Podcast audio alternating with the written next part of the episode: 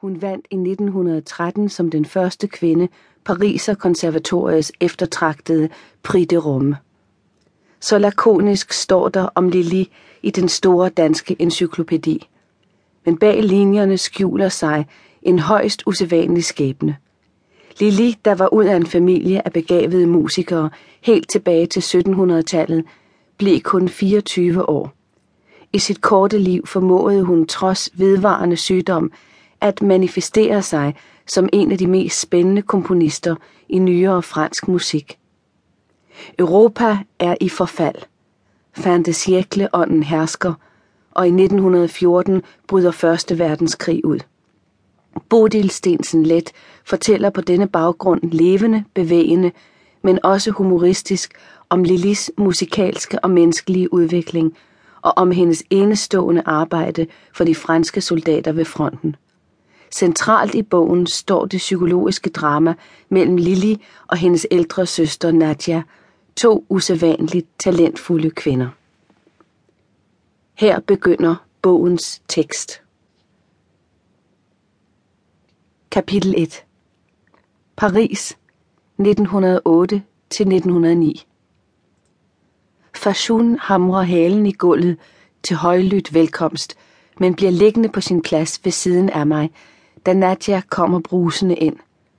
De mange fremmedartede lugte, der stammer fra byens mennesker og dyr, emmer ud af hendes tøj og krop og er nær ved at vælte mig af stolen.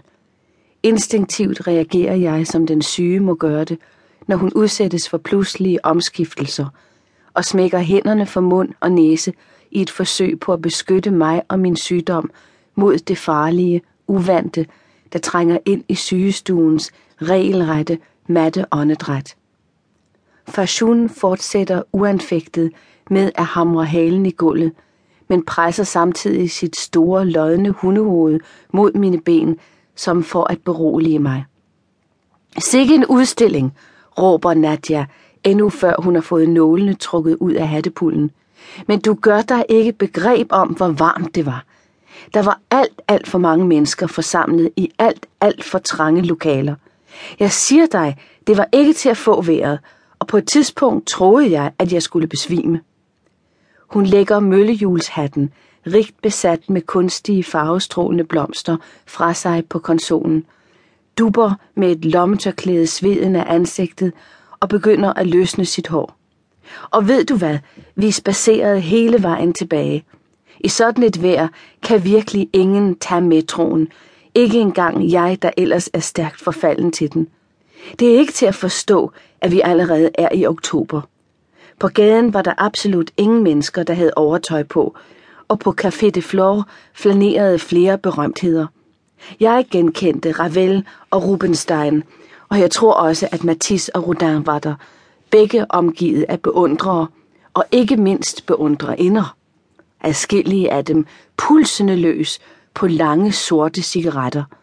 Men de skulle nu efter sine alle være fra Skandinavien. Nål for nål løsnes frisyren, og i løbet af ingen tid ligger hårnålene som lydige soldater på red på toiletbordet. Hun ryster sig og lader befriet håret falde ned over skuldrene. Men selvom det var varmt, morede jeg mig fortrinligt. Tænke sig, en hel eftermiddag, hvor jeg ingenting har lavet. Det kan jeg næsten ikke huske er sket før. Og jeg har faktisk lidt dårlig samvittighed. Der er jo altid noget, jeg absolut lige bør gøre færdigt. Ja, ja, jeg ved selvfølgelig godt, mamma hævder, at det kun er jævne folk, der arbejder, og at kun letlevende kvinder har en levevej. Men hvordan vi skulle klare os uden de penge, jeg tjener, gad jeg nok vide. Og så må jeg være så jævn, det skal være. En jernnæve griber fat i mine tarme og får dem til at krampe i en nagende smerte. Det er også dens rumsteren i indvoldene, der får mig til at stønne højt, selvom jeg forsøger at lade være. Nadja ser sine på mig. Hør nu, Lili, det var ikke ment som nogen bebrejdelse. Det røg ud af munden på mig, uden at jeg tænkte over, at det kunne virke sårende. Forstår du, mamma var aldeles utålig, da jeg gik hjemmefra. Alt det der vås, du ved, om at unge damer